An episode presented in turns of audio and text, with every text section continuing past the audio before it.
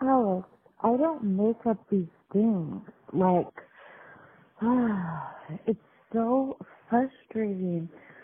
And the fucking shit that was hitting, like, it would be literally impossible for the cops to find it in less than two minutes.